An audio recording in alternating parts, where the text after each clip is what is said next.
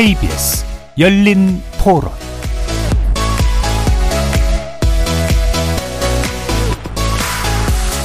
안녕하십니까. KBS 열린 토론 정준희입니다. 국정조사 대상에 행안부 장관이 포함되어 있으며 미리 파면하라고 요구한다면 국정조사를 할 이유가 없다 할 것입니다. 책임자를 파면하라는 유가족의 절규와 국민적 공분을 국회가 더 이상 지켜만 봐서는 안 됩니다. 이상민 장관 해임안과 국정조사에 관련해서 국민의힘 주호영 원내대표, 더불어민주당 박홍근 원내대표의 발언 차례로 들어보셨습니다. 이태원 국정조사 특위가 어렵사리 출범했지만 제때 첫발이나 뗄 수 있을지 가늠하기 힘든 상황이 전개되고 있죠. 국정조사 합의 조건이던 예산안 처리는 물론 이상민 장관 해임 건의안을 두고서도 여야가 강하게 대치하면서 전국이 급속도로 냉각되고 있습니다. 국회의 권리자 의무인 국정조사가 이렇게 표류해도 되나 싶은데요. 윤석열 정부 탄생 7개월 차인 출범 초기부터 이어지던 극한 전쟁이 여전히 반복되고 있어서입니다.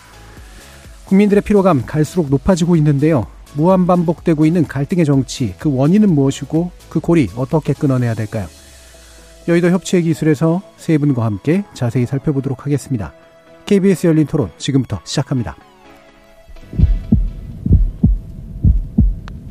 살아 있습니다. 토론이 살아 있습니다. 살아있는 토론, KBS 열린 토론. 토론은 라디오가 진짜입니다. 진짜 토론, KBS 열린 토론.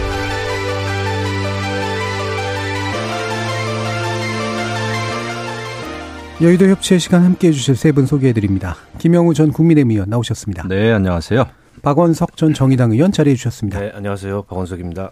자, 오늘은 자리를 비우신 신경민 전 의원을 특별히 대신해서 성한용 한결의 선임 기자 함께 해 주셨습니다. 네, 안녕하십니까. 자, 지금 이태원 참사 관련 국정조사 어렵사리 합의됐다가 어 45일 안에 뭔가 할 수 있을까 싶기도 할 정도로 전국이 혼란한데요. 어 아무래도 이제 민주당이 이상민 장관 해임 건의안을 발의한 부분에 대한 정부 여당의 반발이 굉장히 거센 상태여서 그런 것 같습니다. 현재 전국 상황에 대해서 일단 간단히 먼저 얘기 나눠보죠. 김영우 의원님. 네, 저는 이상민 장관은 사실은 이제 책임을 지는 게 맞다 생각합니다. 네. 법적인 책임은 뭐 이제 나중 문제일 수도 있지만 정치적이고 도의적이고 정무적인 차원에서 책임을 져야 된다라고 저는 줄곧 말씀을 좀 드려왔어요. 예. 그런데 이제 사실 본인이 책임을 지려면은 이태원 참사가 남과 동시에 저는 책임을 졌더라면 더 좋았겠다 생각을 음. 합니다. 음. 또 대통령 입장에서는 그때 경질을 했어야 좋지 않겠나 이렇게 생각을 했는데 뭐 그렇지 않았죠. 음. 그런데 지금에 와서 그러니까 여당과 야당이 예, 정말 그 굉장히 어렵게 국정조사를 하기로 합의를 한 이후에 예, 이상민 장관에 대해서 해임 건의안을 발의하는 민주당은 저는 이해하기 좀 어렵습니다. 예. 예, 국정조사를 하기로 했고 이미 국정조사 기획서에 다 행안부 장관 이상민 장관을 상대로 하는 국정조사 를 합의한 거죠. 근데 이게 이제 민간 입장에서 그러니까 민주당 주장대로 행안부 장관 현직에 있으면서 국정조사를 받는 거 하고 완전히 예, 자리에서 벗어나서 그만두고 난 다음에 민간인 입장에서 받는 거는 나중에 그 책임 문제나 이런 거에 있어서 완전히 많이 다릅니다. 네. 그렇기 때문에 민주당의 주장은 저는 설득력이 없어 보이고 어쨌거나 저는 국정조사는 제대로 이루어졌으면 좋겠다. 음. 진상 아, 규명을 하고 그다음에 책임 문제를 제대로 따지기 위해서라도 그런데 지금 와서 이상민 장관 해임 먼저 해야 된다라는 그 주장은 글쎄요. 제가 볼 때는 민주당도 국정조사를 아, 정말 제대로 하고자 하는 마음이 없었던 거 아닌가 이런 예. 생각이 들고 또 해임 건의안이 받아들여지지 않으면은 이제 그 탄핵 소추까지 하겠다라는 입장인 것 같은데 결국은 어 야당도 국정조사에 대한 마음이 없다. 오로지 이것을 뭔가 이 지금 전국에 있어서 어 여당과 윤석열 정부를 압박하기 위한 정치적인 카드로만 활용하는 게 아닌가라는 의구심이 있는 거죠. 예. 그리고 뭐 어, 여당의 경우에는 애당초 국정조사 할 마음이 없었죠. 예. 예 원래 이제, 에, 저기, 조사, 예. 아, 경찰의 조사 끝나고 나서 미진해, 미진하다면 뭐, 하, 하는 게 좋겠다라는 이제 입장이었기 때문에 그렇게 봤을 때는 여야가 지금 공이 음. 이 이태원 참사에 대한 국정조사 진정성이 없다. 음. 이렇게 생각합니다. 예. 아까 야당 도라 그래서 그런 말씀 주셔서 여당은 어떨까 싶었는데 그 얘기까지 해주셨고요. 지금 국정조사가 어, 해임 건의안하고 원칙적으로 연계될 이유는 없어 보입니다만 예산안이 연계돼 있는 거니까. 어, 근데 지금 이제 여당에서 주장하는 것처럼 아니 그 자리에서 물러나게 하면 게 국정조사냐라고 얘기하는 논리와 사실은 좀 더 바탕에는 그냥 감정의 문제 또는 대통령실의 의중하고 연관된 문제냐 이 두 가지가 좀 헷갈리는 측면도 좀 있어서 박원석 의원님 말씀 한번 주시죠. 그러니까 지금 이제 참사 한 달이 예. 지났는데요. 네. 지금까지 특수본의 수사가 진행이 되고 있습니다만 어, 어떤 정치적 도의적 책임도 지는 사람이 없는 거예요. 네. 어, 그리고 저는 그 정치적 도의적 책임은 수사의 결과 혹은 국정조사의 결과로 나타나는 게 아닐 수 있다. 그에 앞서서 정치 도의적 책임을 물을 수 있다고 생각하고요. 음. 이상민 장관이 지금까지 저렇게 그 자리를 지키고 있고 또 여당 내에서도 참사 초기에는 책임론이 비등했는데 지금 다 가라앉았잖아요. 네. 결국에는 윤석열 대통령이 이상민 장관을 경질하지 않겠다. 음. 이런 의지가 분명하기 때문에 나타나는 모습이라고 음. 보고요. 지금 뭐 범국민 그 안전 TF 책임자를 맡겼잖아요. 사실상 지금 특수본이 하고 있는 수사로부터도 음. 이상민 장관은 자유로운 상황이에요. 장관실은 압수수색 대상에서도 네. 빠졌고. 그럼 과연 지금 뭐 국정조사를 하고 국정조사에서 그 이상민 장관의 책임을 묻는다 한들 야당이 그 뒤에 가면 윤석열 대통령이 과연 이상민 장관의 책임을 인정해서 경질할까 아닐 것 같다. 네네. 근데 이런 판단을 전 야당이 한 것 같고 음. 뭐 저도 솔직히 그런 느낌을 많이 갖고 있고요. 다만 이제 민주당의 원내 전략이 아쉬운 점은 음. 있어요. 음. 그 초기에 그 참사 직후에 책임론이 비등할 때 지금처럼 해임 건의안을 던졌다면 예. 저는 저 거부권 행사하기가 좀 쉽지 않았을 거라고 음. 봅니다. 근데 이제 국정조사 관철 쪽으로 이게 초점이 옮겨가다 보니까 이상민 장관의 책임을 묻는 어떤 적극적인 행동을 취하는 것을 좀 놓친 것 같아요. 예. 아마 당내에서도 그런 지적이 없지 않아 있었던 것 같고 무엇보다 당시하고 달라진 상황이 유가족들이 목소리를 내기 시작했습니다. 지금 유가족 협의회 구성하는 과정에 있고 뭐 한두 차례 지금 기자회견도 했고 그리고 유가족들 요구 사항을 보면 어쨌든 뭐 성역 없는 그 진상 책임 규명 또 그에 대한 문책 이상민 장관을 포함해서 이게 있어요. 야당으로서는 그런 목소리를 좀 외면하기 어려웠을 거라고 네. 보고 지금 예산안 국정조사 해임 건의안 막 엉켜가지고 어, 이게 지금 굉장히 뒤숭숭하고 혼란스러운데 어찌됐건 저게 실효성이 없더라도 또 대통령이 거부권을 행사하더라도 어, 여당으로서는 그 책임을 묻는 적극적인 행위를 하지 않을 수 없다. 음. 네, 이런 판단하에 낸 것 같고 탄핵소추안까지 갈지는 잘 모르겠습니다. 네. 뭐 아시겠지만 탄핵소추는 헌법과 법률을 위반했다는 어, 판단이 있어야 되는데 음. 민주당에서 법률 검토는 했다 그래요. 네. 그래서 어, 법률을 위반했을 수 있다라는 그 검토 결과를 얻었다고는 하지만 그건 또 보기에 따라서 이 법률 검토 의견이 다를 수 있거든요. 그렇죠. 그래서 탄핵 소추를 하게 되면 당장 직무가 정지되고 헌법재판소의 탄핵 심사를 받아야 되는데 어, 탄핵 심사 결과 이게 탄핵될 사안은 아니다 이런 결과가 나오면 그에 따른 역풍이 또클 음. 어, 거고 오히려 이상민 장관의 자리를 더 공고하게 만들어줄 수도 있어서 거기까지 갈지 예, 예. 일단 탄핵 소추까지 가겠다라고 언급은 해놨는데 실제 거기까지 갈지 모르겠고요. 저는 그 지금 해임 건의안이 그 제출되더라도 국정조사 해야 된다고 생각합니다. 음. 그 여당이 저걸 보이콧하고 대통령실이 보이콧하는 건 결국 이 책임 규명의 의지가 없다는 거를 다시 예. 한번 어, 드러내는 거고 국정조사는 그럼 파행이 되겠죠. 뭐 야당만 들어가는 반쪽짜리 음. 국정조사 증인들도 굉장히 불성실하게 출석할 거고 정부가 자료 제공도 잘 안 할 거고 그러면 그냥 정치적 성토하다 끝나는 이런 국정조사가 될 텐데 지금 누구보다 이 애끓는 이런 유가족들의 심정 또 국민들이 어쨌든 다시는 이런 일이 일어나서는 안 된다라는 그 바램을 갖고 있는 걸 감안했을 때 저는 해임 건의안을 안 받아들이는 건 안 받아들이더라도 국정조사를 보이콧, 하거나 그렇게는 안 했으면 좋겠다 말씀드리고 싶습니다. 예. 그리고 이게 그 국정조사를 둘러싼 정당성과 정치적 현실 사이에서의 어떤 문제가 좀 있긴 계속 있어 보이는데요. 성현영 기자님 말씀 주시죠.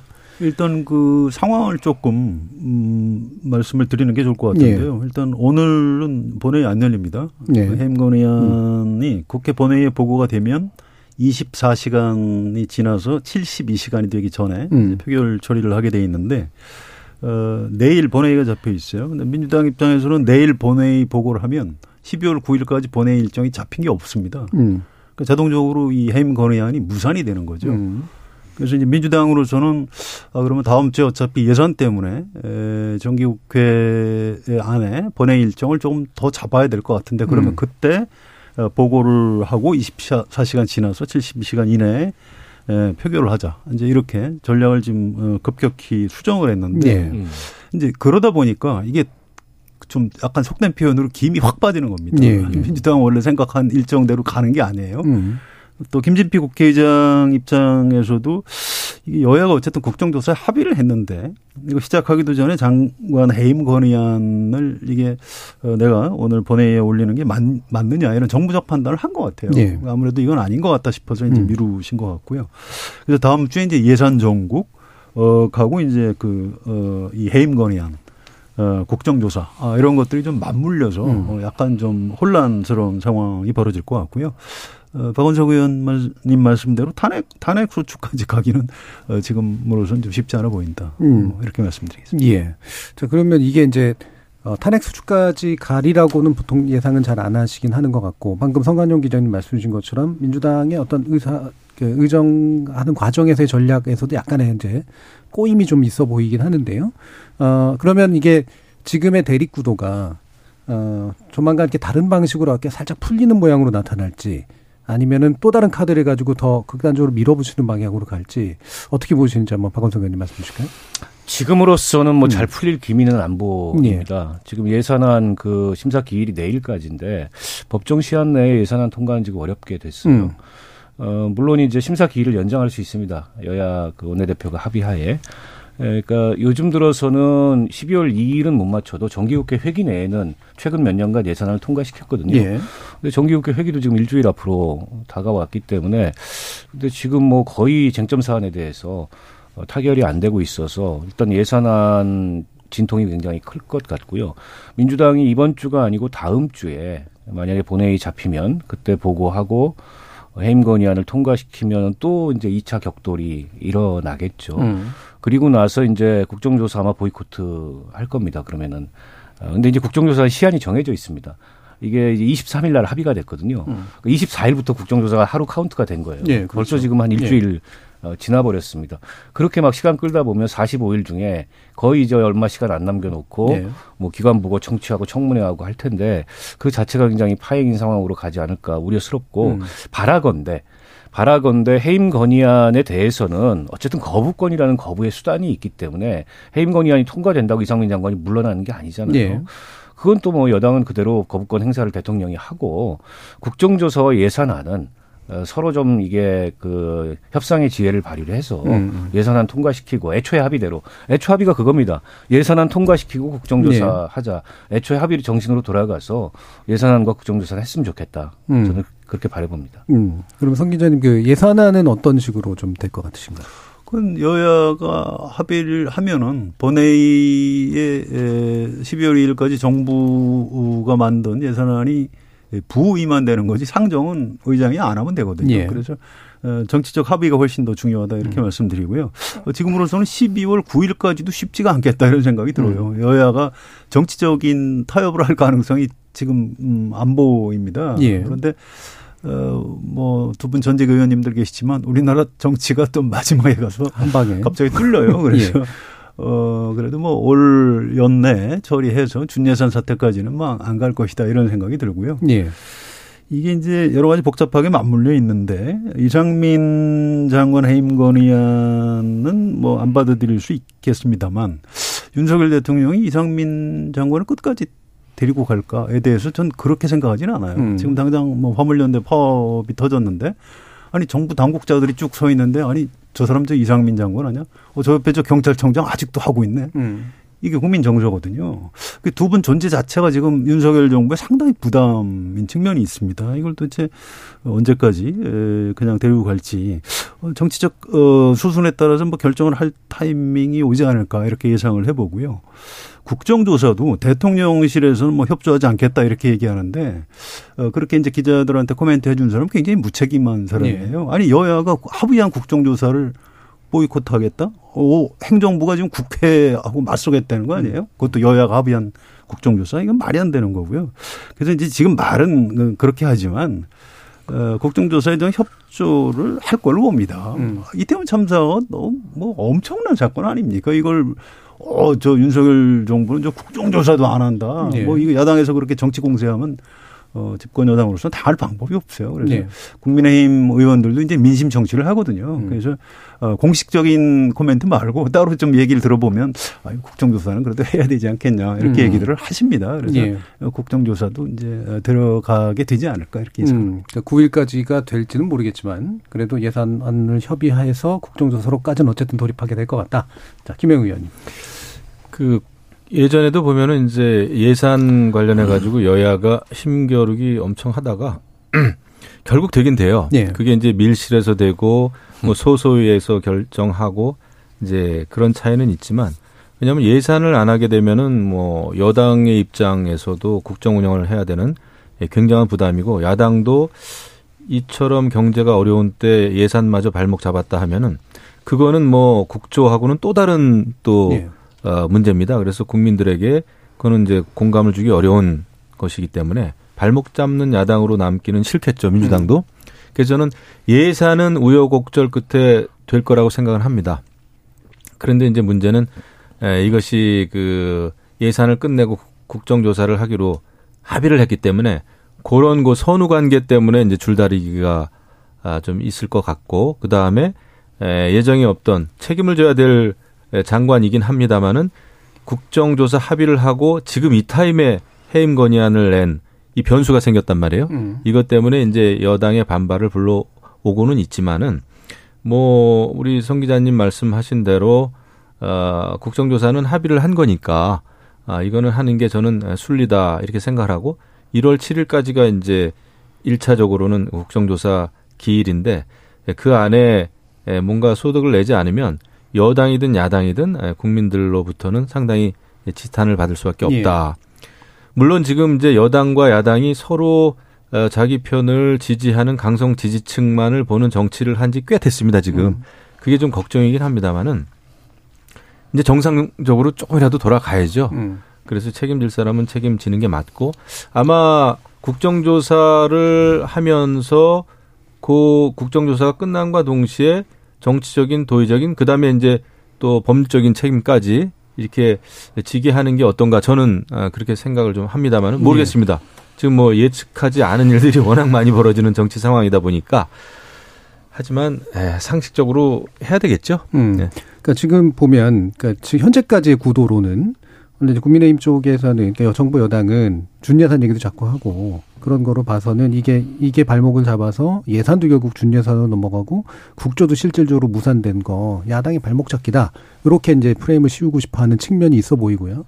민주당 같은 경우에는 해임안에서 탄핵까지 나가면서 대통령에게 명확한 책임을 자꾸 이제 지우면서 예산이나 국조가 제일 안 되는 건 정부 여당이 그래서 이건 물러서지 않기 때문이다라고 하고 싶어 하는 건데 근데 이제 여론은 실제로 어디로 흘러갈지는 사실 잘 모르는데 아까 성 기자님께서 민심 정치를 다 같이 한다라고 이제 말씀 주셨는데 사실 대통령실은 지금까지 민심하고는 그렇게 큰 연동성은 좀 없어 보여서 여당과 대통령실 사이에도 약간 다른 기류들이 있는 거라고 보시는지 한번 말씀 부탁드릴까요? 네, 좀 다르죠. 예. 확실히 대통령실에서는 좀 강경한 음.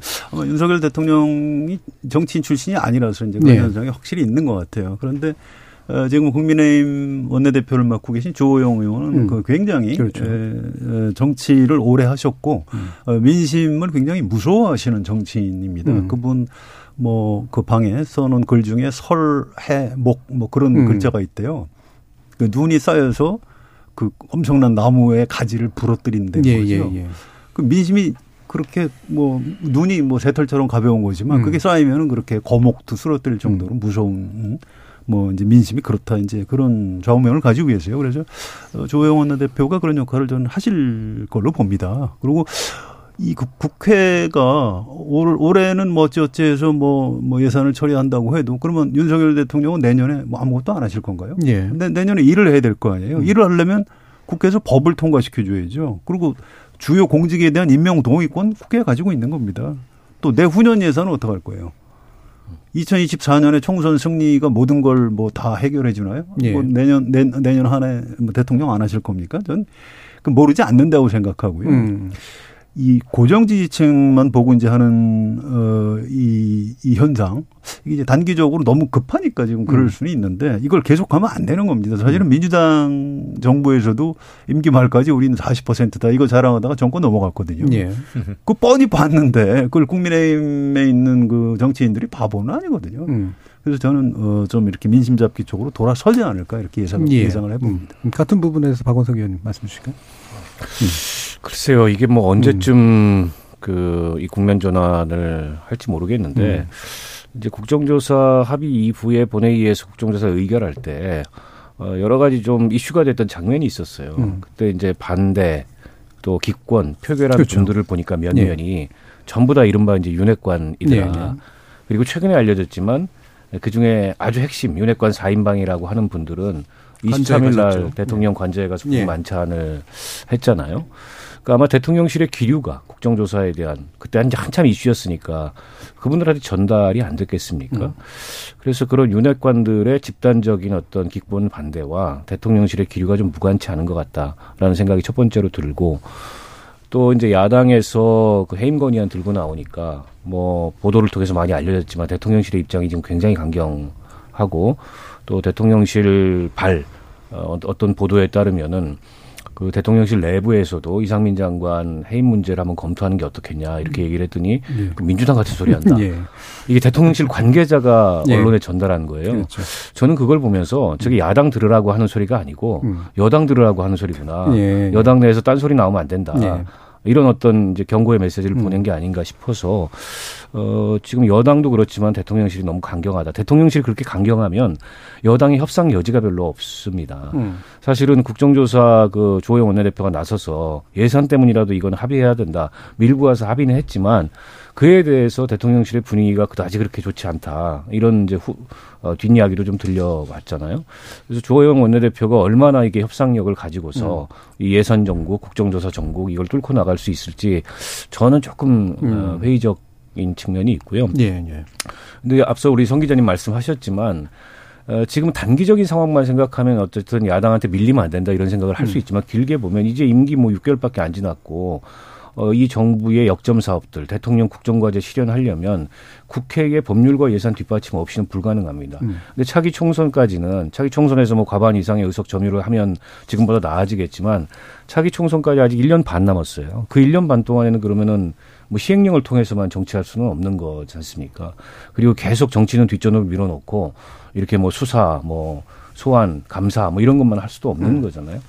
그런 면에서 봤을 때 어떻게든지 협치 국면을 열어야 되는데 그건 대통령의 결단에 달려 있다고 봐요. 음. 저는 지금 이 임기 초에 대통령 힘이 빠지지 않고 대통령 이 권력이 섰을 퍼런데 어, 이 여당이 자율적인 어떤 이 협상력을 가지고 야당과의 협치 테이블에 마주 앉기는 굉장히 어렵다. 그 음. 여지를 줘야 그 여당이 작동할 수 있는데 지금으로서는 대통령과 대통령실이 저렇게 강경하면 당분간 협치 국면을 좀 기대하기 어려운 거 아닌가. 예. 이거는 소탐대실 수 있다. 예. 말씀드립니다. 예, 우리의 지점은 비슷하신데 이제 가능성, 풀릴 가능성에 대해서 살짝 좀 다, 다른 측면도 있으셔서 김영우 의원님 말씀도 들어보죠.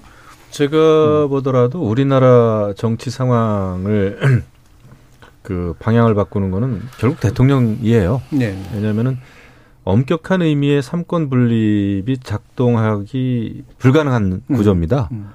아, 우리는 지금 강력한 대통령 제고요. 아, 그 다음에 이제 여당의 경우도 행정부를 견제하기보다는 뒤, 뒷받침해야 된다라는 게 강하거든요. 예. 그래서 이제 이게 미국하고도 완전히 뭐 다른 거죠. 음. 그냥 그냥 똑같은 대통령제가 아니죠. 그래서 그 딜레마가 있는 겁니다. 그래서 늘 가장 그 여당이 긴장 어, 할 때가 언제냐면 대통령하고 원내대표하고 생각이 다를 때. 음. 우리가 뭐 박근혜 정부에서도 봐왔고 예, 그렇죠. 예, 역대 정부를 보면은 예, 그런데 지금 경우에는 어, 조호영 원내대표가 지난번에도 이제 국정조사 합의를 하고 나서 어, 소위 이제 윤핵관 그 강경한 의원들로부터 상당히 좀 어, 비판을 받지 않았습니까? 네. 그 제가 감지하건데 뭔가 잘못 가고 있다라는 음. 생각이 드는 거예요. 음. 이게 당은 음, 정치 집단이고 시민단체하고는 좀 다르거든요. 시민단체는 자신들이 주장하는 거를 끝까지 주장만 하면 됩니다. 음. 하지만은 당은 문제를 해결을 해야 되는 거예요. 또 counter party인 야당이 있는 거고 예. 그런 상황에서 그 집권 여당은 그만큼 어, 유연하지 않으면 음, 정치를 할 수가 없다. 그런데 이제 어, 대통령실이 강하면 너무 강하면 결국 그 당이 유연함을 어, 가질 수가 없죠 원천적으로. 그래서 저는 그걸 보면서 조금 걱정이다. 그러니까 당은 단일 대오일 때 가장 강할 것 같지만 전혀 그렇지 않습니다. 그 소수가 단일 대오를 주장할 때 당은 사실은 국민들로부터는 상당히 멀어지는 경우가 많았어요. 예. 어, 제가 그걸 많이 목격을 했습니다. 그래서 결국은 중도 확장 중요하다. 그래야 국민들이 공감해 준다. 그래야 어, 총선에서 이긴다. 라는 거거든요. 결국 선거에서 지면은 아무리 좋은 국정 철학 무슨 국정 운영 그 플랜 공약 다 소용없더라고요. 음. 그래서 아 저는 그 그렇게 생각합니다. 2024년 모르겠어요. 지금 현역 국회의원들 입장에서는 어 아직 시간 좀 남았네. 라는 생각을 할지 모르나 아 사실 그거 갑자기 방향 바꾸기 어렵거든요. 음. 그래서 아 목표를 어떻게 하면 내후년 총선에서 잘 이길 수 있을까? 그 다음에 총선 이겨 가지고 정권 재창출을 잘할 수 있을까? 라는 거를 기본 목표로 딱 세워 놓고 예. 그걸 하기 위해서 국민들 지금 지지하는 사람들 그거 탁 단단하다. 어, 30% 아래로 안 내려가네? 라는 생각을 하는 순간 총선에서는 멀어지는 거예요. 그래서 그 유연함을 잃지 않고 국민들의 공감. 그러니까 지도력의 저는 가장 큰 덕목이라 그럴까? 그거는 공감 능력이라고 봐요. 예. 예, 그래서 그걸 위해서 노력을 해주는 게 좋고 대통령실도 좀 유연하게 대응해야 되지. 저는 그리고 이제 아까 좀 말씀이 나왔지만은 저는 조금 저것도 조금 솔직히 좀 개인적으로 이해는 안 갔습니다. 이제 윤핵관 의원들 부부 동반했다고 네, 네, 그러는데 하는 건 뭐 할 수 있습니다. 정치를 하려면 할 수 있죠. 대통령이 충분히 가까운 의원들 만날 수 있고. 근데 그런 걸 왜 이렇게 뻔히 들키냐 이거예요. 예. 전략적으로 만나서 전략을 짜는 거는 필요해요. 예. 국정 운영하는 데 있어서 옛날 국회의원 저기 대통령들도 다 했고 음. 하지만 그거는 상당히 어 신중하게 해야 될 일인데 뭐 부부 동반 했네라는 게 온 뉴스가 되고 말이죠. 지금 예. 이 시국에 음. 그것도 당 지도부 만나기 며칠 전에 말이죠. 이, 저는 이거는 정치적인 하수다 생각을 합니다. 음. 아 그래서 어 전략을 짜더라도 신중하게 잘 짜야 된다. 그다음에 음. 공감할 수 있는 음 그런 전략을 짜야 된다라는 생각입니다. 다소 추상적입니다만은 예, 예. 너무 기본적인 게 좀 안 돼 있는 것 같아서 답답해서 말씀을 드립니다. 제가 이제 저는 정선설주의자거든요. 예. 저는 성악설입니다. 윤석열 대통령을 좀 이렇게 에, 좀 이렇게 어, 아직도 좀 어, 포기하면 안 된다 이런 생각을 해요. 예, 예, 잘했으면 좋겠다. 포기, 포기한 거 아닙니다. 이거. 포기하려면 너무. 예, 예, 예. 예. 근데 이제 뭐 당이론 차원에서 조금만 말씀을 드리면 저는 어, 국정조사에 그 반대하거나 불참한 어, 의원들을 보고 저걸 윤석열 대통령이 시켰을까? 저는 음. 그렇지는 않을 거라고 봐요. 어, 그런데 저는 그분들은 진짜 나쁜 정치인들이라고 생각합니다. 음. 진짜 저건 그 심기 경호를 예. 한 아부꾼들이다. 음. 윤석열 정부가 망가지면 저 사람들 때문에 망가지겠구나. 음. 저는 아주 그 좀 가혹하게 음. 평가하고 싶고요. 다만 이제 윤석열 대통령도 이제 이런 이런 흐름들을 좀 읽을 거라고 생각을 합니다. 어, 그리고 정치 경험은 없지만 이제 당이론 차원에서 조금 말씀드리면 어뭐뭐 뭐 이런 거죠. 어제 주호영 원내대표하고 만났다고 보도가 났는데 주호영 원내대표는 아니고 아니다 확인해 줄 수 없다 지금 이러고 있어요. 네. 정확히는 네. 잘 모르겠는데 아무튼 윤석열 대통령이 주호영 원내대표를 어제가 아니래도 뭐 만나서 따로 얘기를 했다고 그러면 그건 좋은 현상입니다. 네. 대통령하고 원내대표가 그렇게 이제 예, 만나야 돼요. 그래서 여야 협상 참꾸지 않습니까? 원내대표가. 음. 그 대통령이 좀 힘을 실어줘야 되고 이왕이면 재량권도 좀 줘야 됩니다. 음. 1988년에 여소야대 때 이 전국을 움직인 사람이 두 명이에요. 민정당의 김윤환 원내총무 음. 돌아가셨죠. 평민당의 김원기 원내총무. 예. 두 사람이 이제 노태우 대통령 또 평민 제1야당 어, 김대중 총재의 그 권한을 대폭 거의 전권을 위임받아 갖고 둘이 이 전국을 풀어낸 경, 그런 경험이 있습니다. 그래서 어, 윤석열 정부에서도 이제 그런 걸 좀 이렇게 벤치마킹 해가지고 어, 어 여야 원내대표들 어, 당 대표들이 좀 협상을 해서 풀어나갈 수 있게 해주고 전국 전체를 풀어가야 되는 그런 큰 맥락 이건 좀 대통령이 좀 가끔 필요하면 나서서 뭐 어, 여야 대표들하고 만난다든가 뭐 필요하면 영수회담이라든가 이렇게 해서 이제 풀어가야 되는 오늘 우리 그 토론 주제처럼 어, 협치의 기술 이걸 예. 좀 어, 발휘할 수 있을 것이다라고 음, 기대하고 있습니다. 기대를 하시는군요. 아니 그런 점에서 좀 아쉬운 게 음. 이른바 이제 관저 정치가 시작됐다. 예. 뭐 이런 관측들이 있는데 어 근데 이번에 그 관저에서 어 이른바 윤핵관 4인방과 만찬하고 그 뒤에 당 지도부 만찬하고 이 장면을 보면서 저는 순서도 형식도 내용도 대상도 다 문제가 있다고 생각해요. 예. 그 순서가 아무것 아무것도 아닌 것 같지만 아무것도 아닌 게 아닌 게 음. 관전은 어쨌든 이게 공식적인 대통령의 에, 국정과 연장 그 국정의 연장선이에요. 관전은 안가가 아닙니다. 그렇죠. 대통령이 은밀하게 뭐 순서 상관없이 어, 아무나 불러가지고 아무나는 아니겠죠. 자기가 부르고 싶으면 불러가지고 은밀한 얘기를 나누는 곳이 아니에요.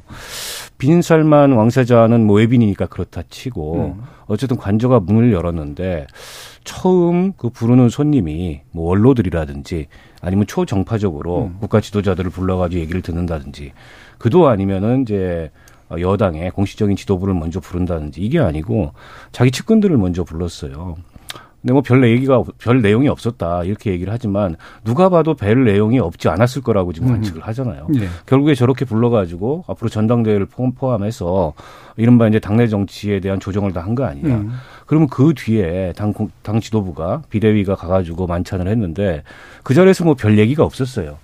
약간 한담 비슷한 얘기들 그렇죠. 어, 오가고 또 정치와 관련해서도 야당이 공세를 취하는 거에 대해서 일종의 이제 뒷담화 같은 얘기들 아, 있었고 그냥 식사하고 술 마시고 집들이 한 거죠 일종의. 그렇다 보니까는 제가 만약 지금 국민의힘의 비대위원이라면 그런 생각이 들 것 같아요 한편으로 아 정치는 윤핵관들하고 하고 우리는 그냥 들러리구나 음. 그런 점에서 저는 이 순서가 매우 아쉽다 이런 생각이 들고요. 내용도 그렇습니다. 지금 어쨌든 우리 경제에 먹구름이 몰려오고 있고 그리고 예- 새해 예산안도 통과가 안 되고 있고 대통령이 풀어야 될 과제가 산적해 있는데 당 지도부하고 만나서 한 얘기를 아무리 뜯어봐도 모두 발언도 없었고 뭐 없어요 내용이 건질만한 게. 그런데다가 이게 이제 언론에 다 일절 접근을 금지시키고 사진 한 장 남기지 않았다는 거죠. 그 점도 아쉬워요 대통령이 어쨌든 당 지도부를 공식적으로 초청해서 갖는 행사면 이건 그 국정의 연장선이고 저는 뭐 그 사진을 어, 언론사들 참여하게 해서 모두 발언을 취재를 하게 하든지 아니면 요지를 정리해서 뭐 사진과 함께 제공을 하든지 그래야 되는데 그런 거 없이 마치 사적인 개모임 하듯이 모임을 했다는 것도 아쉽고 대상의 문제는 지금 6개월이 넘었는데 야당 지도부를 일절 대통령이 만나지 않고 있습니다. 뭐 일설에는 그 검찰 출신이기 때문에 중범죄자 로 과거에 이제 대통령 TV 토론 때 지목했던 예. 이재명 대표가 어떻게 한 자리에서 국정을 논의하냐 그런 일은 없을 거다 이렇게 얘기를 하지만 아니 중범죄자도 아직 확정된 게 아니잖아요. 그리고 아직 피의자로도 확정된 게 아니고 예. 또윤 대통령이 이재명 대표를 만나서 여야 대표회담을 갖는다 그래서 어, 대통령과 대표 여, 그 야당 대표 회담을 갖는다 그래서 그게 검찰에 저는 잘못된 시그널을 줄 거라고도 생각하지 않습니다. 지금 검찰에 아, 만약에 정말 그 껄끄럽다면 여야 원내대표를 불러서 지금 예산안 문제나 이런 걸 명분으로 음. 회담을 할 수도 있잖아요. 근데 일절 그런 걸 하지 않, 않는 거는 야당과 대화나 소통이나 협치를 할 의지가 없다는 거를 좀 보여주는 게 아닌가 싶어서 예. 이대로 가면 저는 이 전국의 돌파구가 안 열린다고 생각해요. 아까 김영호님 말씀하셨지만 결국 키는 대통령이 쥐고 있습니다. 예. 주변에서 아무리 여당이고 야당이고 야당은 비판하고 여당 내에서 고민을 해도 대통령이 물꼬를 터주지 않으면 물꼬가 안 열려요. 예, 예. 그 박원석 의원님 말씀하신 거에 대체로 동의는 하는데요. 그래도 이제 그 한 가닥 희망의 끈을 놓- 놓고 싶지 않은 게 어, 유인태 전 사무총장이 이제 어, 윤석열 대통령은 이재명 대표를 그 인간 자체를 좀 싫어하는 것 예. 같다라고 이제 어, 전원이죠. 이제 어디서 누구한테 들은 얘기를 어, 어, 라디오 어, 인터뷰에서 얘기했는데 대통령실에서 공식 부인하는 자료를 냈어요. 어, 그런 음, 얘기를 들은 적도 없고 따라서 그런 얘기를 한 바도 없다. 그래서 어, 이렇게까지 세게 부인을 한- 하는 걸 보니까 뭐 아예 안 만날 생각은 아닌 아닌가. 보다. 음. 이렇게 좀 희망을 갖고요. 또 한 가지는 어, 지금 약간 좀 오해가 있는 것 같아요. 이를테면 그, 그 정치적으로 벌어지는 모든 일을 다 윤석열 대통령이 다 윤신심 기획하고 있다. 기획회 윤핵관들 시켜서 뭔가를 하고 있다. 예. 저는 그렇지 않다고 생각하고요. 음. 어, 또 이른바 그 검찰 수사도 과연 윤석열 대통령이 검찰 한동훈 장관 통해서 검찰에 다 지시해서 지금 이루어지고 있을까에 대해서도 잘 음. 모르겠어요. 예. 그건 좀 약간 어떤 그 검찰의 어떤 그 본능에 따라서 그냥 물론 이제 그, 그런 걸 좀 컨트롤을 해, 할 필요는 있습니다만 예.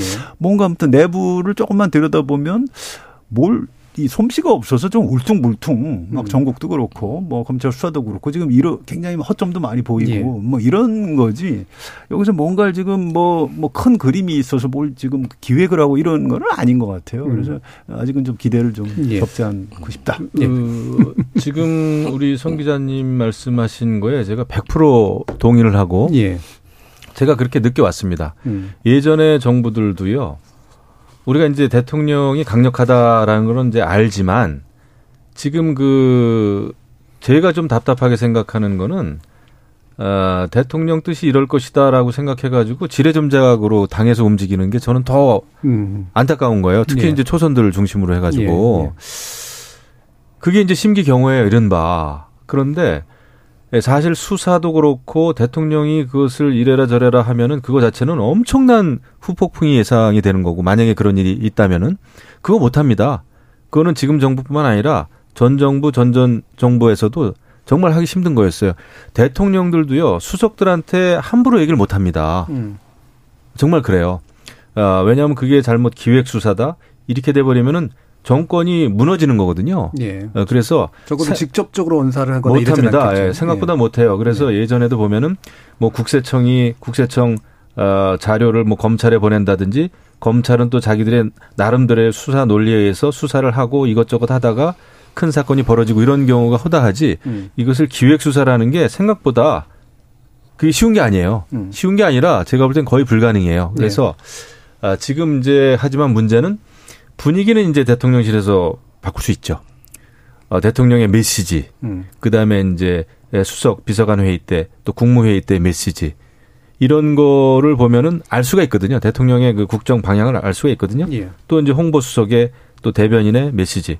그래서 이제 메시지가 굉장히 중요한 건데 지금 이제 국민의힘이 그러면은 지금 상황을 돌파할 수 있는 그 여력이 있고 그 의지가 있느냐 이제 저는 그게 조금 이제 의문시 되는 거예요. 저는 사실 지난번에 놀랐습니다. 주호영 원내대표에 대해서 그렇게 공격들을 하는 거 보고 그러게요.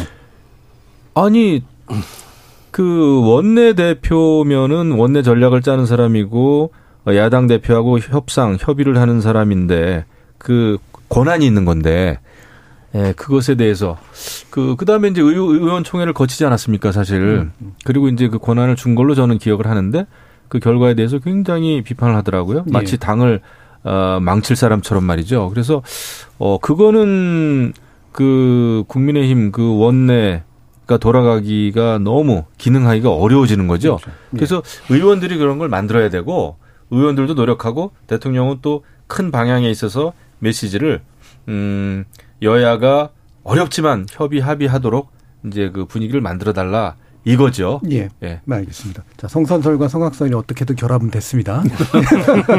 일단 일부는 어, 지금까지 벌어지고 있는 전국의 어떤 갈등 양상이 어느 정도인가를 좀 한번 좀 짚어봤고요. 어, 청취자 좀 들어보고 이어지는 2부에서 국조 및 기타의 제도에 관련된 이야기를 좀 나눠보도록 하겠습니다. 정희진 문자 캐스터. 네, 지금까지 여러분이 보내주신 문자들 소개합니다. 9038님. 여당은 이상민 장관을 해임시키는데 왜 이렇게 조건이 많은 건지요? 당연히 이번 사태의 책임자로서 책임지는 모습을 보였어야 했는데 아직 자리를 지키는 이유가 뭔지 여당이 이상민 장관을 지키려는 건 대통령의 마음을 따르기 위해서인지 묻고 싶습니다. 7910님. 여야가 한 사안을 두고 싸우더라도 정치적 갈등을 푸는 건 대통령입니다. 지금은 대통령의 포용력이 필요한 때라고 생각합니다. 0013님. 국정조사에 이상민 장관 해임 건의안을 결부시키면 안 됩니다. 애초에 해임, 파면 이야기가 나오기 전에 본인이 먼저 진솔한 사과와 함께 거, 거취를 결정했어야죠. 유족들의 절절한 요구에도 불구하고 그 자리가 얼마나 대단하기에 마이웨이를 택하는 건가요? 박영호님. 지금의 대치 상황이 과연 21세기에 맞는 정치라고 할 수 있을까요? 사회적 참사 앞에서도 정쟁이라뇨. 여도 야도 창피한 줄 알아야 합니다. 김진만님. 만약 놀이시설 운행 중에 문제가 발생하여 타고 있던 사람이 죽었다고 합시다. 안전장치에 문제가 있는 것 같은데 원인 규명한다고 안전장치 교체 안 하고 운전해도 되나요? 이상민 행정안전부 장관이 그 안전장치와 같은 역할입니다. 라고 보내주셨네요. 네, KBS 열린 토론. 이 시간은 영상으로도 생중계하고 있습니다. 유튜브에 들어가셔서 KBS 일라디오 또는 KBS 열린 토론을 검색하시면 지금 바로 토론하는 모습 보실 수 있습니다. 방송을 듣고 계신 여러분이 시민 농객입니다. 계속해서 청취자 여러분들의 날카로운 시선과 의견 보내주세요. 지금까지 문자캐스터 정의진이었습니다. 토론이 세상을 바꿀 수는 없습니다. 하지만 토론 없이 바꿀 수 있는 세상은 어디에도 없습니다.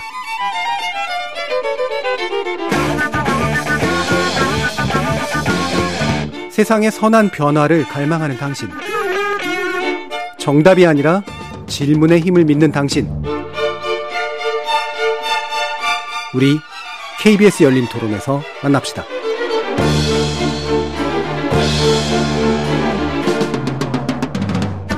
KBS 열린 토론 반복되는 정쟁 속에서 표류하고 있는 국정조사에 관련해서 얘기 나누고 있는데요. 박원석 전 정의당 의원, 성한용 한겨레 선임 기자, 김영우 전 국민의힘 의원 이렇게 세 분과 함께하고 있습니다. 자, 원래는 일부 말미에서 이제 국정조사의 제도적인 이슈들에 대해서 좀 살펴보려고 했는데 그 뒤에서 이제 우리 제도가 과연 이제 현재의 갈등적 정치를 계속 양산하는 수밖에 없는 구조인가 이 부분을 나누면서 얘기를 좀 진행했으면 좋겠는데요.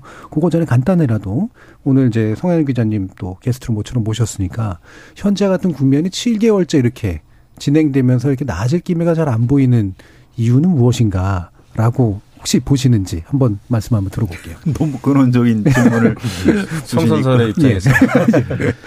어, 이게 그 정치를 오래 한 음, 분들을 국민이 좀 싫어하는 일종의 반정치주의 같은 게 좀 있어요. 네. 그래서 사실은 윤석열 대통령이나 어, 이재명 대표는 두 분이 다 국회의원을 안 했기 때문에 대선 후보가 되는데 좀 유리했던 측면이 있는 것 같아요. 네네. 에, 그런데 우리가 참 조심해야 됩니다. 에, 정치를 무조건 욕하는 사람 일단 좀 의심해야 돼요. 음. 저 사람 혹시 저 기득권주의자 아닌가? 기득권 음. 세력 아닌가? 네. 왜?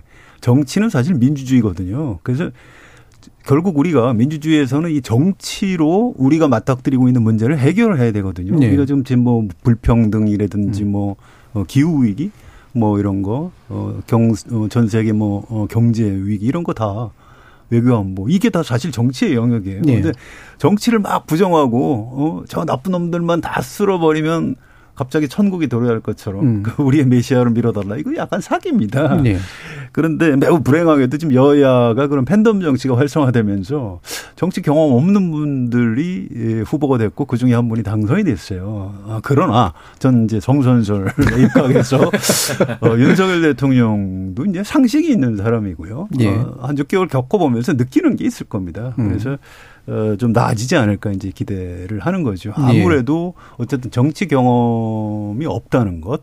어, 또 우리나라 이제 특히 보수 정당 쪽에서는 어, 대통령한테 잘 그 대드는 말을 못하는 문화가 좀 있습니다. 음. 뭐 굉장히 역사적인 배경이 있습니다만 아무튼 그런 것 때문에 지금까지 6개월 동안 약간 비정상적인 상황이었다. 음. 이렇게 생각합니다. 예. 자, 이런 말씀에 이제 바탕을 둬서 현재가 좀 벌어지고 있는 게 어, 어느 정도까지가 좀 필요한 좀 싸움이나 갈등이고 어느 정도까지 좀 지나치게 과잉하고 좀 잘못 가고 있는 부분이라고 보시는지를 또 연속으로 한번 얘기를 들어볼까요? 김영우 의원님.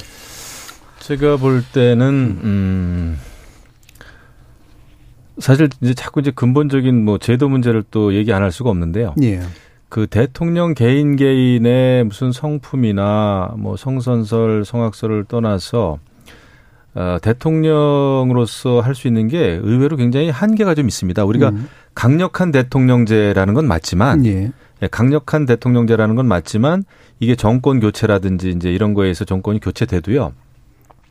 이게 지금의 대통령제는 사실 여야 간의 사이가 안 좋을 수밖에 없다. 음. 이렇게 생각합니다. 어느 누가 대통령이 되더라도 물론 조금의 대통령이 가지고 있는 여러 가지 포용성이나 리더십이나 경험이나 이런 거에 의해서 조금 뭐 여야 간의 차이는 있을 수 있지만 음. 근본적으로는 지금은 아 승자 독식 아닙니까 사실은 예. 예, 그러다 보니까 아, 야당이 되는 그 정당은 대통령 선거 그 다음 날부터 야당의 이제 본성을 드러내죠. 일단은 어, 당선된 대통령을 인정하지 않으려고 하는 게 강하고 더더군다나 이번처럼 0.73% 아주 적은 차이로 어 당선이 됐기 때문에 그거에 대해서 굉장히 그 감정적으로도 그렇고요. 그 뭐랄까 승복을 하기가 굉장히 승복을 안 하려고 하는 게 있다.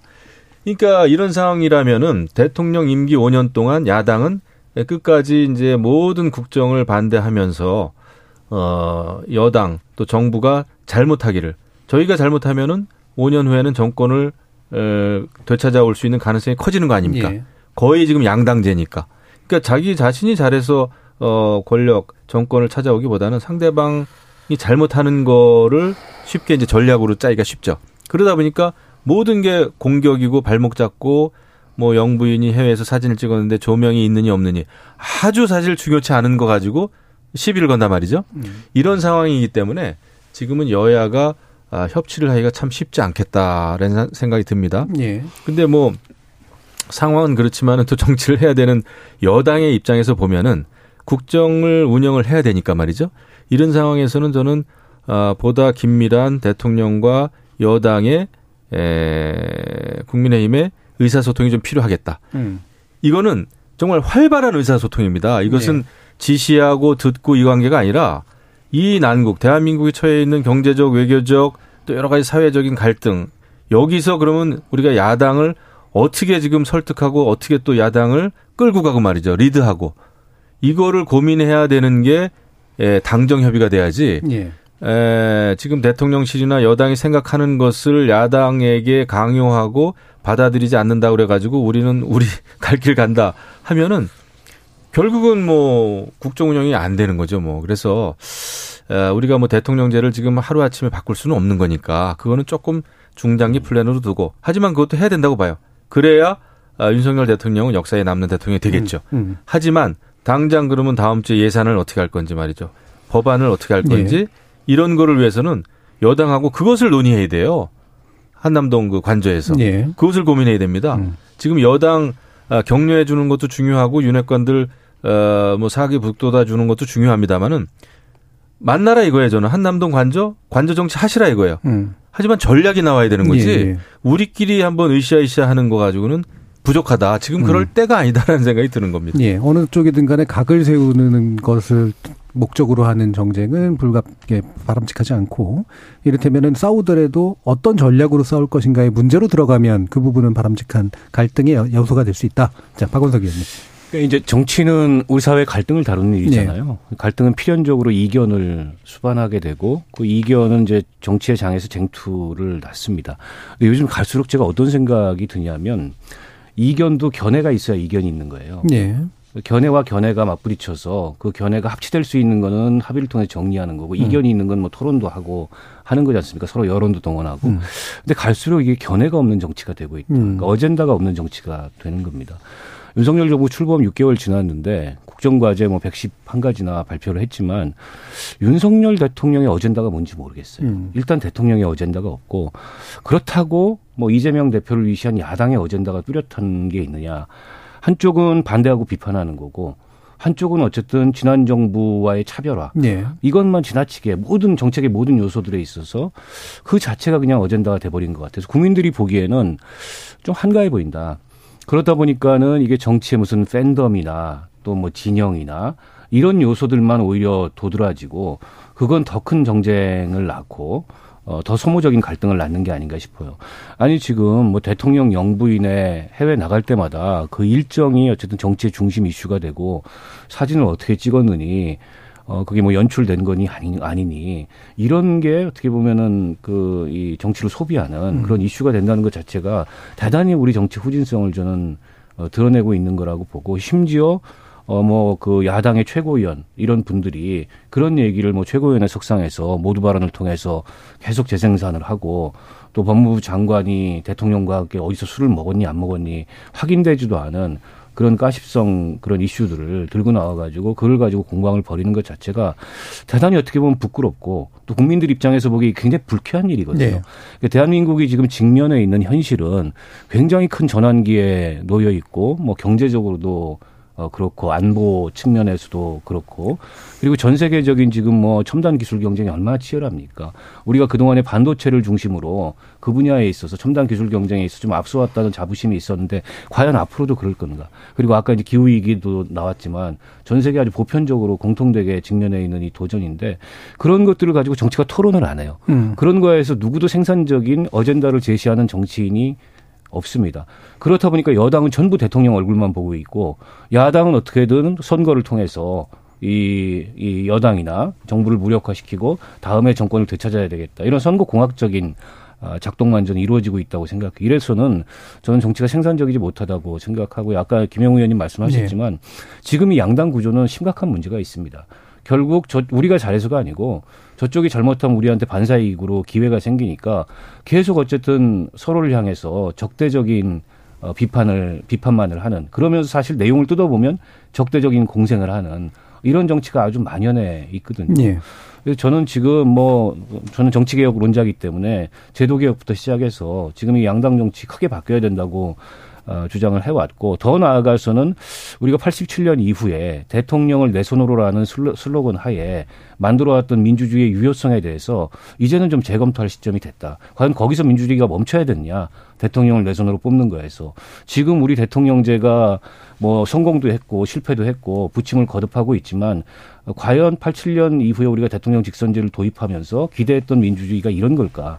그런 면에서 회의감이 굉장히 많이 듭니다. 예. 제가 조금만 더 말씀드리면 사실 대통령 직선제는요, 1952년도에 이미 했었습니다. 네. 그때부터 이승만 대통령이 그때 직선제로 이제 바꿨죠. 그러니까 지금에 와서는 이제 대통령 직선제는 너무나 당연한 것인데 그 내용을 바꿔야 되는 네. 거죠.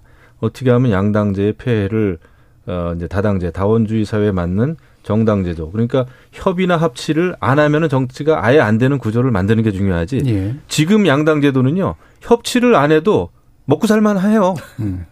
양당은 국고 보-. 보조금 많이 받죠. 예. 저쪽 아니면 그 다음에 우리거든요 무조건.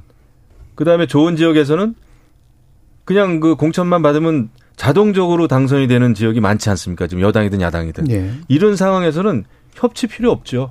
그 다음에 협치를 안 해도 어 그냥 자기 지역구 그러니까 튼튼한 지역구의 경우에는 뭐 일반적인 국민들의 어떤 상식이나 그런 그 공감에 좀 떨어져도 당선이 또 된단 말이죠. 이러다 보니까 개혁이 물 건너가는 상황이 계속 지속이 되는 겁니다. 그래서 예. 저는 그 유럽 사람들이 착해서 협치 합치를 하는 게 아니라 그거를 안 하면 정당 국정 운영을 할 수가 없기 때문에 협치 합치를 하는 거거든요. 예. 왜냐하면 다당제이기 때문에 어느 정당도 다수를 차지 과반을 차지를 못합니다. 음. 그래서 저는 그것이 이 정치에는 맞다. 이제 그런 생각이 드는 거죠. 예. 지금 뭐 이제 다당제냐 뭐 양당제냐를 가지고 또 막 얘기를 10, 20, 뭐 10분 이상 하면은 또 이제 약간 짧은 시간일 것 같아서 좀 네, 두렵긴 여기까지. 합니다만 네. 예, 그래도 얘기는 좀 하긴 해야 될 것 같아서요. 이게 구직한 헌정을 어떻게 바꿀 거냐의 문제도 있긴 있는데 우려사항 같은 걸 한번 좀 짚어보면 좋을 것 같아요. 예를 들면 대통령은 직선으로 뽑고 당은 또 이제 국회는 다당으로 이렇게 막 분산돼 있으면 어 실제로 정치가 오히려 더 되게 분산되는 결국 대통령 의지로만 그냥 뭔가 굴러가는 이런 상황도 좀 만들어질 수 있으니까 제가 30초만 말씀드리기 때문에 그렇기 때문에 다당제하고 대통령제는 원천적으로 맞지가 않습니다. 예, 예. 네, 그거는 뭐 의원 내각제나 그런 내각 책임제로 가는 수밖에 없고 어떤 분들은 뭐 이재명 대표도 뭐 4년제를 뭐 중임제로 바꾸자 4년 중임제로 대통령제 그거는 네. 그거는 5년 단임제보다도 5년, 5년 단임제가 가지고 있는 단점을 더 극대화시키는 것밖에 안 됩니다. 음. 임기가 문제가 아니에요 지금 정당이 예, 다원화된 그런 그 다당제가 되는 게 더 중요하지 뭐 대통령 임기가 4년에서 8년 될 수 있고 중임할 수 있다? 어, 그것은 뭐 제가 이 자리에서 다 얘기는 오늘 뭐 시간이 없어서 안 예. 드립니다만은 그거는 해결책은 아니다라는 생각이 듭니다. 예. 어떻게 보세요? 글쎄요, 대통령제하고 다당제가 안 맞는다. 이것도 좀 너무 우리가 좀 깨야 될 편견일 수도 있어요. 음. 왜냐하면 이 저도 이제 이게 워낙 어, 무거운 주제라 음. 어, 뭐 말을 좀 줄여서 해야 되는데 아무튼 이 문제를 갖고 전문가들 토론을 해보면 뜻밖의 검증되지 않은 주장입니다. 네. 노무현 대통령도 이 문제에 관심이 많아가지고 근데 결론이 아, 직접 어 그렇게 뭐 대통령제하고 다당제가 안 어울린다라고 결론을 내린 거는 그건 잘못된 거다라고 음. 하고 그다음에 이제 정치 개혁 의제들을 던지고 그랬습니다. 아무튼 어, 중요한 건 지금 바꾸질 못하고 있는 것 자체가 지금 답답한 상황이에요. 지금 예. 어, 대통령제를 좀, 뭐, 좀 손질을 하자. 분권형만 하자. 그러면 이제 이, 이 반대하는 사람들은 아, 저거 내각제 하려고 그러는 거 아니냐. 야, 야, 이 나쁜 놈아. 이렇게 얘기하는데. 왜 내가 제가 나쁜지 모르겠어요. 아니, 그러니까 뭐 이제 그 옛날 이제 일본의 내각제가 나쁘다. 이제 이런 게 입력이 된 것 때문에 그런 것 같아요. 아무튼 뭐 저, 저는 이제 전혀 동의하지 않는데. 아무튼 어, 그 지뢰 겁먹게해서 아예 개헌을 못하게 하는. 근데 이 사람들 사실 거대 양당 기득권주의자의 지지자들입니다.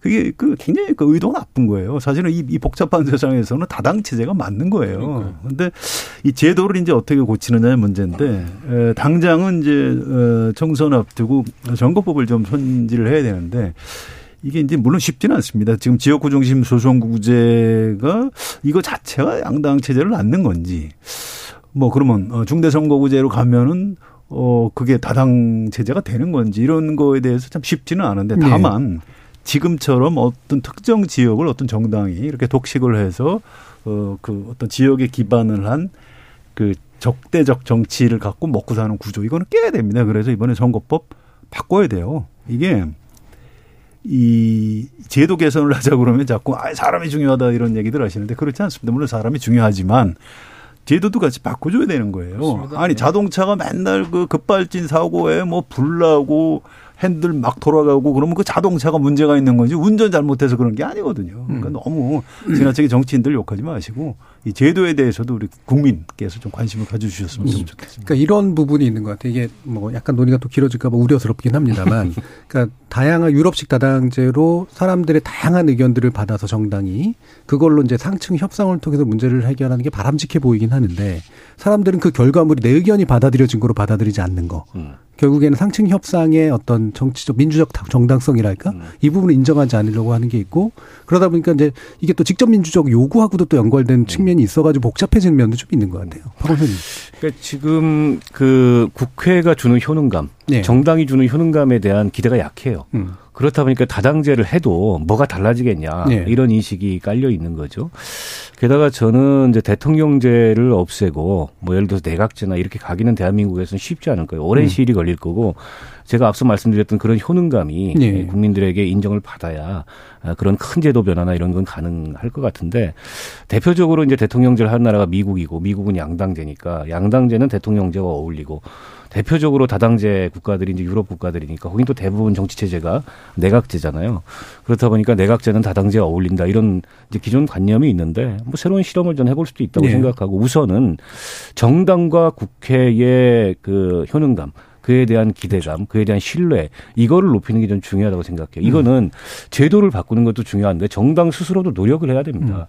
지금처럼 이렇게 양당 체제하에서 이 적대적 공생을 하면서 그걸로 정치를 연명하는 이런 체질을 가지고서는 절대 저는 정당의 효능감이나 정당의 신뢰감을 높일 수가 없다고 생각해요. 예. 그러니까 정당이 권력을 보호하기 위해서 존재하는 게 아닌데 우리는 여당만 되면 권력을 보호해요. 음. 대통령만 보호하는 게 아니고 정부 전체를 예, 예. 보호해요. 국정감사 해보면 그렇죠. 뭐 장관들 나가고 답변하면 여당은 한 사고 감싸고 음. 엊그저께까지 자신들이 야당일 때 지적하던 문제들을 감싸요.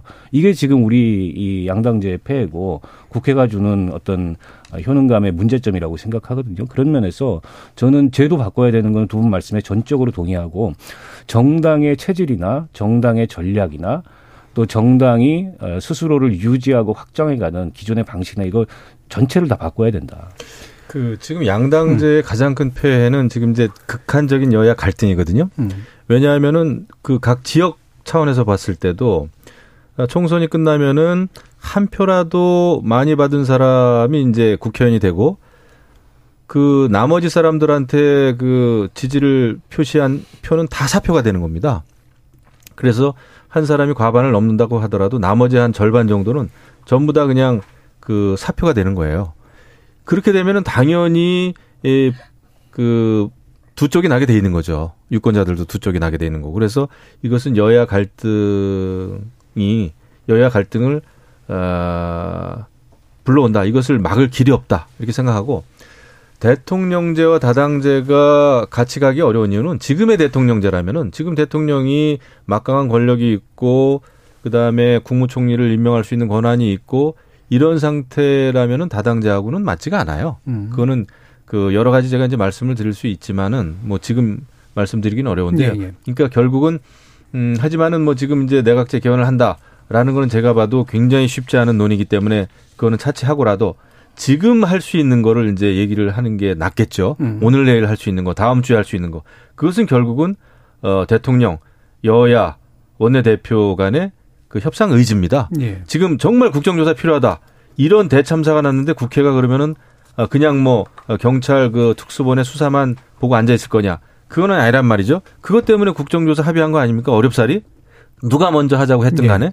그러면은 하는 게 맞죠. 그 다음에 이상민 장관 모르겠어요. 지난번에 이태원 참사 나자마자 경질 못했어요. 그러면은 지금 하는 거는 좀 그렇다. 국정조사를 하니까. 그럼 국정조사 끝남과 동시에는 대통령은 결단을 내려야 됩니다. 이상민 장관을 계속 지금 싸고 도는 듯한 이미지를 줘서는 안 되는 거예요. 저는 그렇게 봐요. 예. 그래서 그런 거는 정치적으로 정말 풀어야 된다 생각하고 예산 예산은 예산대로 빨리 진행을 해야 되는 겁니다. 이거 자꾸 해임 견 결의안이나 국정조사하고 엮어가지고 그 하면은 그거는 안 되는 거죠. 물론 국회라는 게 역대까지 계속 이렇게 에, 다른 사안하고 엮어 가지고 전략을 짜 왔습니다만은 지금 비상시기잖아요 경제가. 그래서 이것은 여야가 냉정하게 예산은 빨리 합의하는 게 맞다 이렇게 생각합니다. 예. 이 오늘 이제 협치 기술 이런 주제를 갖고 얘기를 하고 있는데 이걸 정치인들이 물론 잘 해야죠. 그런데 참 그 조심해야 될 지점이 하나 있습니다. 이제 그한한 10년 전부터 이제 우리가 이제 모바일 혁명 이렇게 되면서 이제 좀 아무래도 확증 편향이 예. 심해지고 모든 사람들이 다 똑똑해졌죠. 모바일만 하나 들고 있으면 모든 지식 정보를 거의 다 실시간에 찾아볼 수 있고 어, 정치인들보다 정치에 대해서 더 많이 알죠. 음. 뭐, 뭐 그런 겁니다. 그런데 이걸 이제 그 직접 민주주의를 그럼 강화해 나가면 되는 거냐? 예. 그 그게 아닌 겁니다. 굉장히 위험해요. 그러니까 팬덤 정치 자체는 뭐 부정할 수 없는 현실이기 때문에 우리가 받아들여야 되지만 자 집단 지성 좋습니다. 집단 지성도 지능이 필요해요. 그냥 집 그 당원하고 열성 지지자들이 하다 지금 하자는 대로 지금 양당이 끌려가고 있는 거 아닌가요? 뭐 그- 뭐 그렇게 되면 망하는 겁니다 결국. 그래서 이걸 어, 집단 지성도 이제 지능을 높여갖고 수구의 민주주의로 넘어가야 되기 때문에 예. 어, 뭐 지금 뭐 직접 민주주의, 그러니까 정, 정치인들은 다 저 엉터리고 직접 민주주의 해야 된다 이렇게 주장하는 사람들은 뭔가 지금 굉장히 잘못된 주장을 하고 있다 이 말씀을 꼭 드리고 싶고요. 어, 결국 그 양당 지도부터 양당 의원들이 그 자기 당의 열성 지지층의 주장보다는 좀더 어, 중도 쪽 또 오히려 반대쪽 지지자들은 도대체 무슨 생각을 하는지 이런 것들을 들여다보는 데서 어, 협치의 단서들을 찾아 나가야 된다고 생각을 합니다. 예. 그러니까 결국은 그 문제를 해결하려면 아까 이제 사실 박원석 의원님 말씀하신 것처럼 정당이 효능감을 줄 수 있어야 되는데 그리고 국회가 이제 뭔가 효능감을 줘야 되고요. 그러니까 내 의견이 다 받아들여지진 않지만 적어도 이것 덕분에 받아들여져서 약간은 굴절됐지만 그래도 구현 안 될 게 구현됐다 이렇게 느끼게 만들어주는 어떤 구조가 필요한 거잖아요. 예. 그러니까 지금 이제 직접 민주주의 문제점 위험성 지적을 해주셨는데 에, 저도 그런 위기감을 많이 느껴요. 그러니까 민주주의가 무너지는 가장 대표적인 징후가 정치인들이 정당이 포퓰리즘과 만나는 겁니다. 음. 그러니까 지금 대한민국에서 가장 대표적인 포퓰리즘이 팬덤 정치예요. 그거에 정치가 휘둘리기 시작하면 또 그 팬덤을 확장하는 그런 이른바 이제 스피커라는 사람들의 얘기 있지 않습니까? 그런 거에 정치인들이 휘둘리고 정당이 휘둘리기 시작하면 그게 저는 민주주의의 가장 대표적인 위기의 징후인데 지금 딱 여야 막론하고 그런 모습을 어, 보이는 측면이 있거든요. 이거 굉장히 경계해야 되고요. 예. 그러니까 대중의 목소리를 또 여론을 중시하지 말라는 얘기가 아닙니다. 음. 그것과 이 퍼퓰리즘 혹은 팬덤 정치와는 전혀 어, 다른 거고요. 그리고 저는 이 국민의 의견이 여론이 정치를 만든다고 어, 흔히 생각하는데 그게 아닙니다. 정치인들이 여론을 만드는 겁니다. 예. 어떻게 보면 지금의 이런 사나운 민심, 사나운 여론은 사나운 정치가 만들어낸 전 결과물이라고 보고 그런 면에서 어떤 리더십을 갖고 있는지 예. 또 어떤 미래에 대한 도전과 통찰의 의지를 통, 도전의 의지와 통찰을 정치가 보여주는지 이른바 이제 비전을 보여주는지 이게 굉장히 중요한 거예요. 근데 비전은 없고 여론이란 이름하에 민심이란 이름하에 그런 확증 편향만 이렇게 창궐하는 이런 정치는 굉장히 저는 이 종말적인 상황이라고 보고요. 그러니까 대한민국 정치가 언제부터 어느 시점부터 이렇게 돼 왔는지 저도 잘 모르겠어요. 음. 어느 순간 이렇게 돼 버렸어요. 서서히 이렇게 되기 시작하더니 어느 순간 이렇게 음. 어, 돼 버렸는데 지금이라도 저는 정상 궤도로 돌아가기 위한 노력을 해야 되고 그 정상 궤도로 돌아가기 위한 노력에 있어서 제도 개혁 굉장히 중요합니다. 그래서 다음 총선 앞두고서 또 한 번 이제 선거제도 개혁을 위한 논의들이 어, 시작이 될 텐데 마지막에 가서 결국은 양당이 또다시 자기 욕심을 내려놓지 못하고 어, 자기들에게 가장 유리한 형태의 제도를 검토한다면 지난번에 위성정당 사태가 예. 또 벌어질 가능성이 있어서 그런 점들이 좀 우려스럽죠. 예, 그 부분 얘기해 주셔서 마지막으로 또 두 분께도 그 선거법 참 어려운 건데 어떤 식으로 시도해서 좀 바꿔갔으면 좋겠다. 좀 현실적인 관점에서 말씀 주시죠, 이것이. 저는 뭐 이제 개헌을 하기 전에 선거법은 이제 고칠 수는 있으니까요. 예. 그 다당제로 가는 게 저는 아무리 생각해도 맞는 것 같아요. 음. 어, 그래야 사표를 줄이고 그래야 덜 싸웁니다. 아, 여러 정당이 있어야 되는 거죠. 어, 그걸 위해서는 저는 뭐 연동형 비례제 이거 좋다고 봅니다. 솔직히 제가 네. 늘 어, 요새 관심 있어서 이제 많이 얘기도 듣고 뭐 책도 보고 뭐 그렇습니다만은 음 저는 뭐 사실 독일의 그 연동형 비례제 예, 이런 거에 좀 관심이 많이 있어요. 예, 정당 명부. 예, 예, 정당 명부제죠. 음. 근데 그거에 대해서 이제 합의를 이뤄낼지는 모르겠지만 음. 그거와 동시에 이제 나중에 결국 개헌도 하긴 해야 됩니다. 왜냐하면 음. 양당제도 중요하지만은 지금 그 87년 헌법은 안 맞아요. 네, 지금 그 세태하고 예. 지금 상황 다원주의하고 맞질 않아요. 그래서 그런 큰 그림도 같이 그려가면서 일단 덜 싸우기 위한 이 정치 환경을 만들기 위해서 제도 개선해야 된다. 저는 아 다당제를 위한 그 선거 제도 개편을 위해서 머리 맞대야 된다. 이거는 예. 경제가 중요하지만 이거 덜 중요한 문제가 절대 아닙니다. 음. 아, 덜 싸워야 경제도 잘 돌아가는 거거든요. 그래서 음. 그런 점에 있어서 우리 성 기자님이 말씀하신 대로 이것은 정치 혐오하고는 관계가 없고 더 좋은 정치를 위한 아, 저는 그 기반을 다지는 네. 일이다 이렇게 생각합니다. 예, 국민의힘 주류 견해하고는 좀 다르시긴 하세요. 많이 다르죠. 예, 성, 성 기자님. 어, 음. 저는 이제 정치, 어, 직업이 정치부 기자예요. 그래서 굉장히 현실적으로 세상을 봅니다. 그래서 이게 선거법을 바꾸려면 현재 국회의원들이 동의를 해야 돼요. 입법권을 그분들이 가지고 있습니다. 네. 제가 요새 만나는 의원들한테 그런 얘기를 해요. 이 석패율제든 권역별 비례대표제든 중대선거구제든 이게 현역 의원들한테 더 유리하다. 잘 생각해봐라. 음.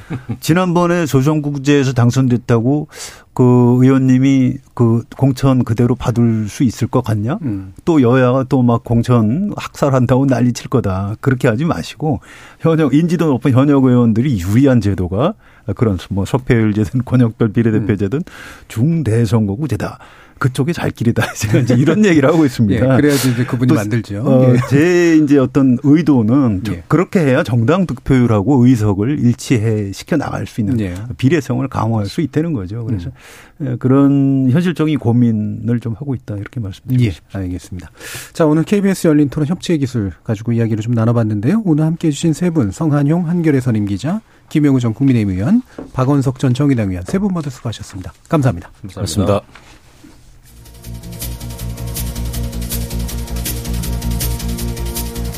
민주주의에서 의견의 차이와 그로 인한 갈등이 문제가 아니라 갈등과 차이의 토대를 둬서 이익을 만들어서 그리고 그 이익은 공익보단 사익에 가까워져서 문제인 거겠죠. 때문에 무조건 타협을 외치는 이가 옳다는 게 아니라 차이의 바탕을 둬서 그걸 좁혀가려 하기보다는 일부러 더 반대로 치달아서 자신의 사익을 키워가는 그런 정치 세력이나 정치인이 누군지 곰곰이 따져봐야 합니다. 또 그들에게 사익을 안기는 우리의 선택에 대해서도 진지하게 성찰해 보면서 말이죠. 참여해주신 시민 논객 여러분 감사합니다. 지금까지 KBS 열린 토론 정준이었습니다.